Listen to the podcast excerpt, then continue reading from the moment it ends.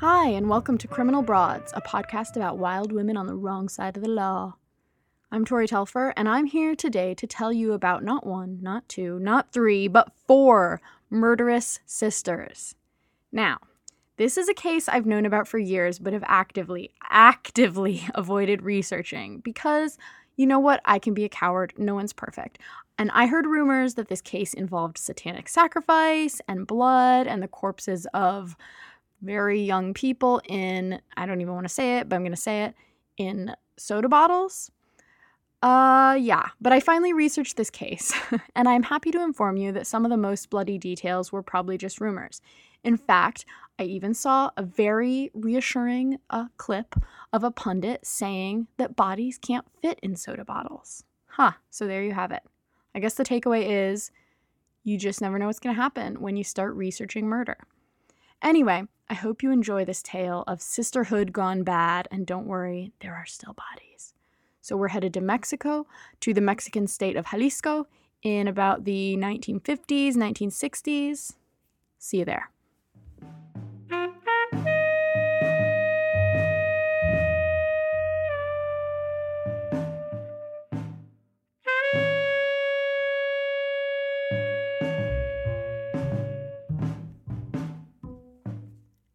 There's nothing more special than a sister. The bond that sisters share is often hard to describe to outsiders. It can be more intimate than friendship, more intuitive than romantic love. Sisters get each other without having to explain too much. Sometimes they even want the same things, dream the same dreams, go after the same goals. If your sister does something good, you rise with her. If your sister does something bad, you fall. You know that quote that's like, a good friend will help you move, a best friend will help you move a body. Uh, that's true and sweet and all in its own morbid way. A good friend will help you move. A best friend will help you move a body. But a sister? A sister doesn't need to be told to help you move the damn body. Because she was there when the murder happened. And she's probably already digging the grave.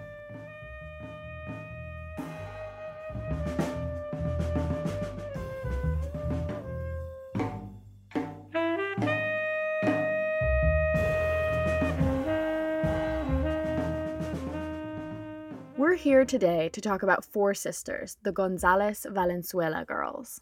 These four sinister women were born into hardship. They were born in the 1910s and 20s to a poor family living in the Mexican state of Jalisco. Their names were Carmen, Delfina, Maria de Jesus, and Luisa, who went by the nickname Eva. Delfina and Maria de Jesus became the most famous of the sisters because they were caught first, but there may very well have been blood on all eight of their related hands. The Gonzalez Valenzuela family was not a happy one. Their mother was fanatically Catholic, and their father was a cruel, abusive alcoholic who reigned with an iron fist not only over his family, but over the entire town. He had worked his way up from shopkeeper to chief of police, but he was a totally corrupt authority figure, and his violent, reactive temper made him a terror on the job. His daughters resented his rule, especially as they grew older and interested in dating and just having freedom. As one Mexican documentary says, the sisters grew up in an environment of authoritarianism and abuse. When Carmen, the eldest sister, ran away from home with a lover to escape the scene, her father grew so angry that he threw her in jail, threw her in jail simply because he could. But things got even worse for Carmen when her father then murdered a suspected criminal, shot him right in the back, and because of that had to flee town, leaving his teenage daughter locked up in jail for the next 14 months. She was finally released with the help of a much older grocery store owner who fell in love with her and eventually got her pregnant. But things were getting so uncomfortably hot for the whole family because of their father's actions that eventually they all had to pack their bags, change their surname, and flee to the city of El Salto. Despite their father's ravings and protestations and abuses of power, his girls were growing up. And they were starting to work. They began working in the textile business, but quickly realized that scraping by with a meager salary from some terrible factory was not going to get them what they wanted in life. They wanted money, they wanted power. They needed to become not workers, but business owners. And you can say a lot of terrible things about these sisters, but you can't say they didn't have drive. So by now, Carmen had already experienced the running of a business because one of her exes, a petty criminal, had helped her open up a little bar in El Salto. Delfina soon joined. At age 28, she opened her first bar, which doubled as a brothel. This was the beginning of a long, messy cycle of opening and closing brothels, as the sisters were continually running into trouble and then having to move their center of operations elsewhere. Delfina and Eva opened up an establishment together called Guadalajara de Noche, or Guadalajara by Night. Maria de Jesus opened up one called La Casa Blanca, the White House, and then eventually she purchased a more upscale bar from her ex sister in law. This establishment had been run by a gay man who was nicknamed Poquianchis. Even though Maria changed the bar's name to La Barca de Oro, or the Ship of Gold, the nickname Poquianchis stuck, which is why years later, these Gonzalez Valenzuela sisters would be called Las Poquianchis in the press. Now, I wasn't able to find any real translation of the nickname. It seems to be just simply a nickname, but apparently the sisters hated it. Anyway, by 1949, Carmen, the oldest, the one who'd spent time in jail, was dead of cancer, and Delfina was running things. The dance of opening and closing brothels continued as the sisters tried to stay one step ahead of the law, which was always on their tail. For example, when the government of one Mexican state prohibited sex work, Maria moved her business into Delfina's brothel, which was located one state over, a more lenient state. Then that brothel got shut down because someone got shot there and the sisters and their workers were forced to move again, and so on and so forth. Sometimes, though, they stayed one step ahead of the law, quote unquote, by letting the law in. The sisters would befriend police officers or city authorities, offer them favors, bribe them, make them customers, date them, maybe even give them a little cut of the profits so that they could then continue operating their brothels. They apparently even got false documentation from the Ministry of Health that declared that their workers were totally healthy. This was not true. Their workers were not healthy at all. They were not happy. They were not empowered. They were not treated well. They were not even grown ups. Because for all the moving and opening and closing and nicknaming and staying one step ahead of the authorities, which may have made the sisters seem like misunderstood entrepreneurs, if this was another story. What was going on behind the doors of these establishments was nothing short of a waking nightmare.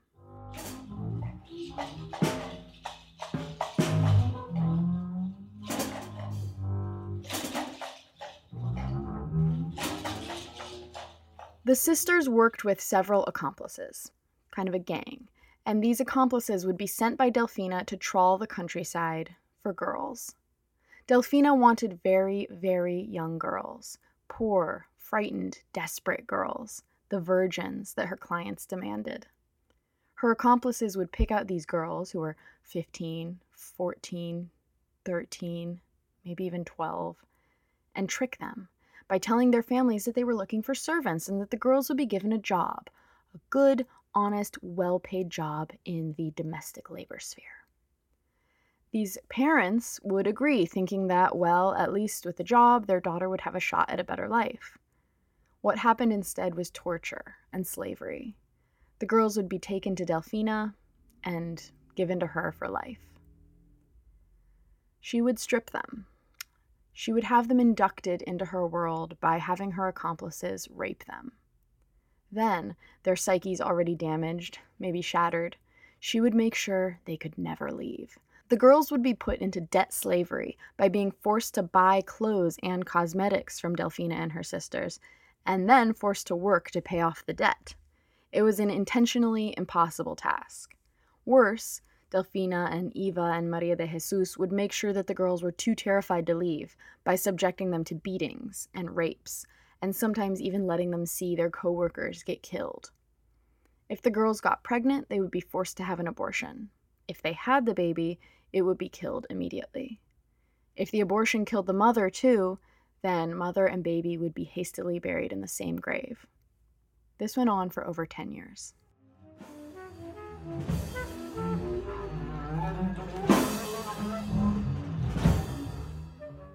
Now, once the sisters started feeling like the authorities were really kind of after them, They started leaving their workers locked inside one brothel or another, with very little to eat, while the sisters themselves hid from the police.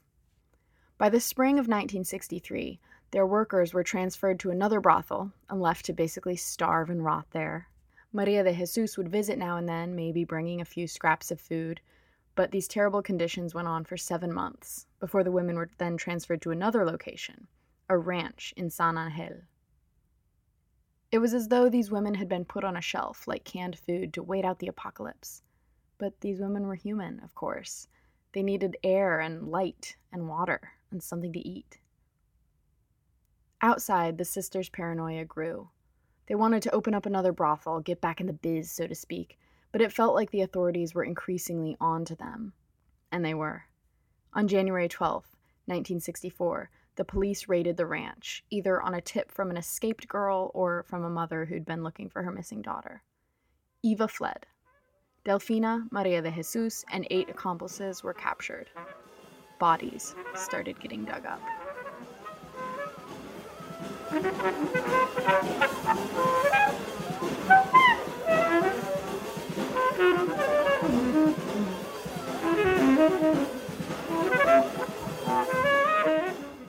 Days later, a 15 year old girl was telling the police a horrific story.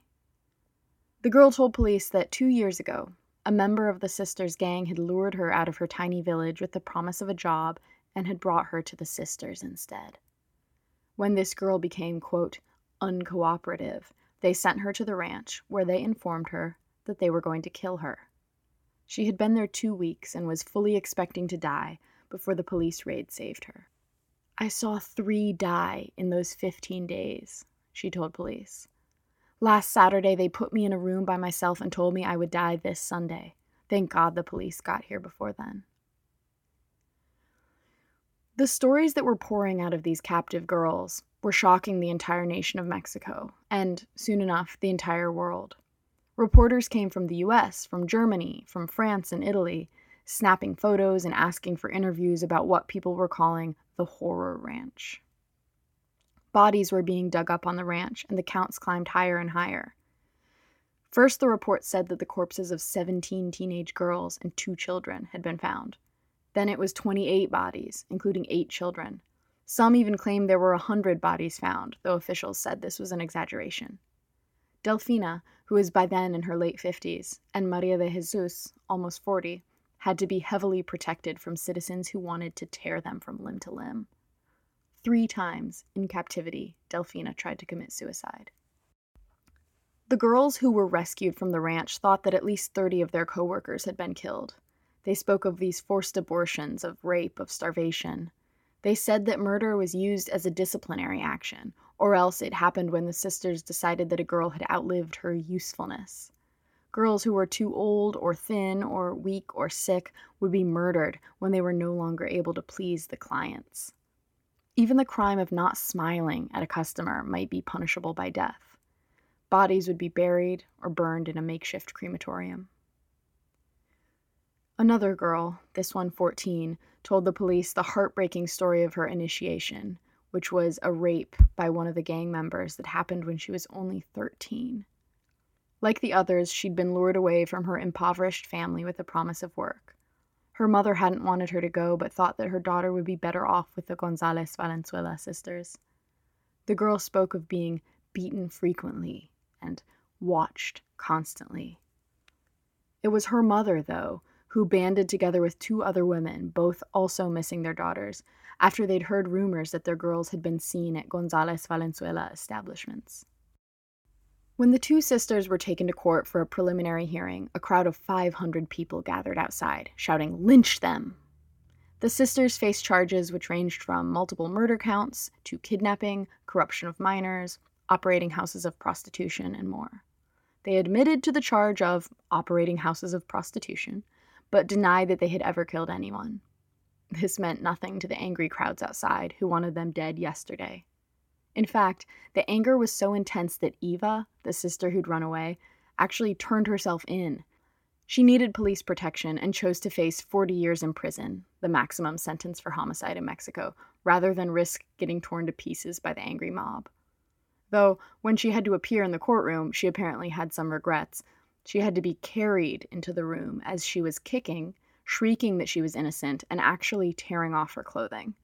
Meanwhile, the mob chanted outside, ravenous like wolves Lynch her! Burn her! Lynch her! Burn her!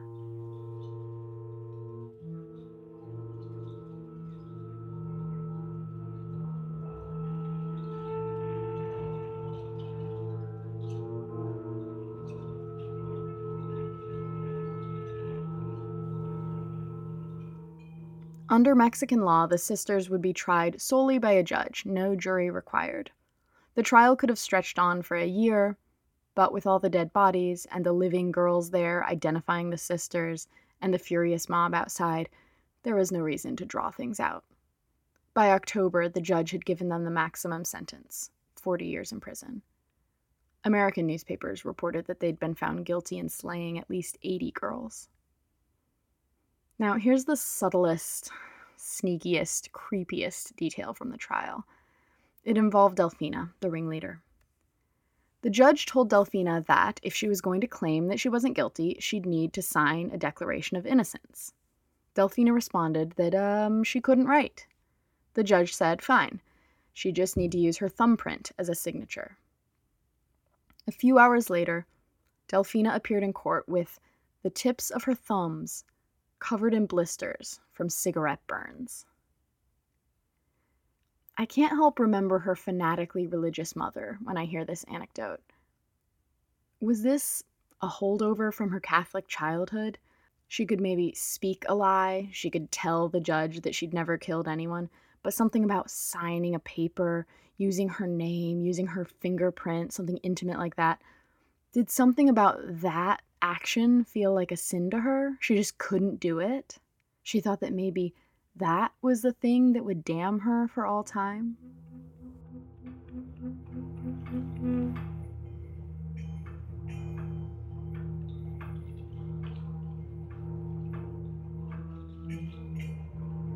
The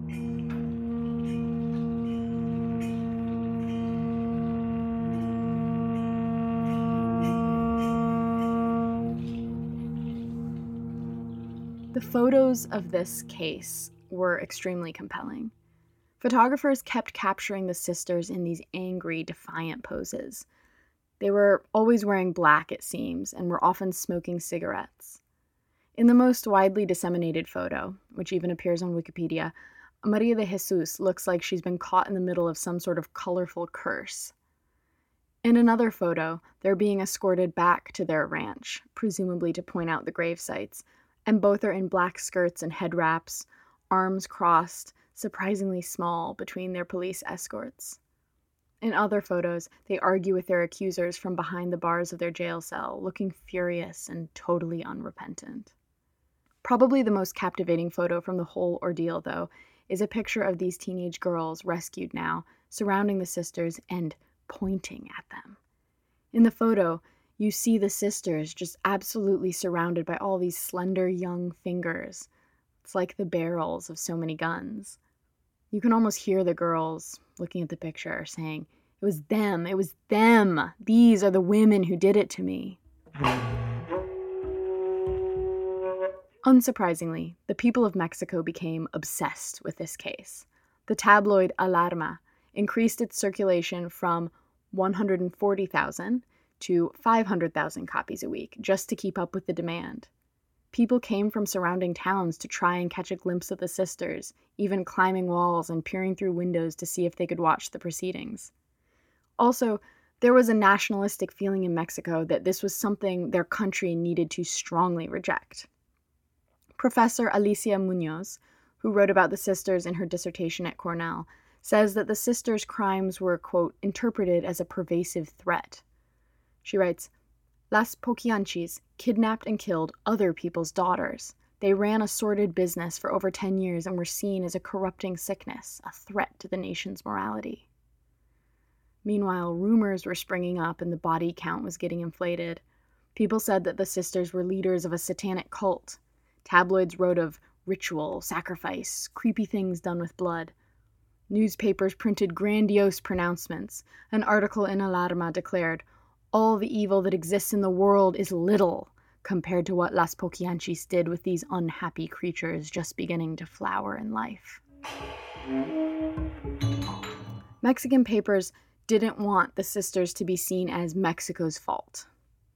One paper assured its readers that no one would identify the sisters with the idea of Mexico, just like no one identified Landru, the French serial killer, with France, or Al Capone with the US, though I feel like the latter is questionable. This worry even spilled into US papers. For example, the Indianapolis News ran an article headlined, Mexico shocked, but vice is not rampant. It was as though the country felt the need to run a quick PR campaign, declaring that these sisters were a freak growth, an aberration, not the result of anything within their system. Of course, as with many killers from every country, the sisters were an aberration, but for years the system helped them kill.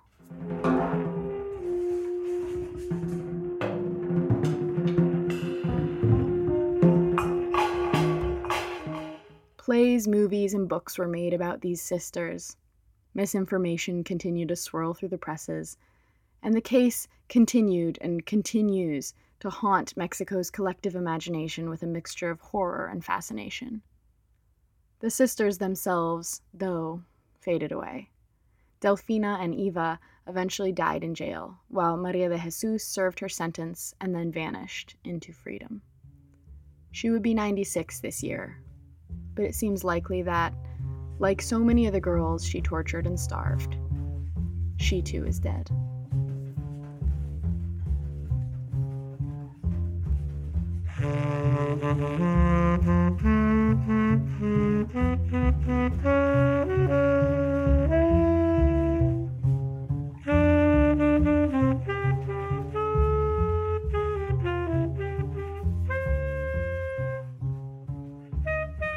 Thank you so much for listening. If you like this story, I would love if you subscribed on Apple Podcasts. I would love even more if you might consider leaving a review. And the music you have been hearing throughout this and other episodes is by Sfyria Trio. If you loved it, you can listen to them at sfyriatrio.bandcamp.com. That's S F Y R I A. sfyriatrio.bandcamp.com. I'll see you next time on the next episode of Criminal Broads, and until then, I hope you have a wonderful day.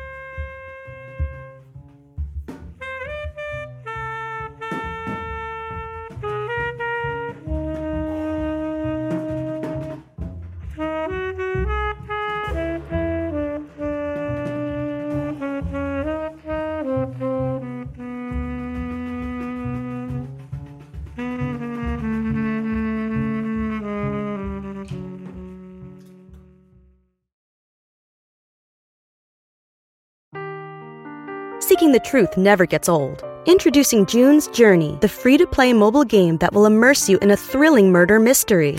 Join June Parker as she uncovers hidden objects and clues to solve her sister's death in a beautifully illustrated world set in the roaring 20s. With new chapters added every week, the excitement never ends. Download June's Journey now on your Android or iOS device or play on PC through Facebook Games.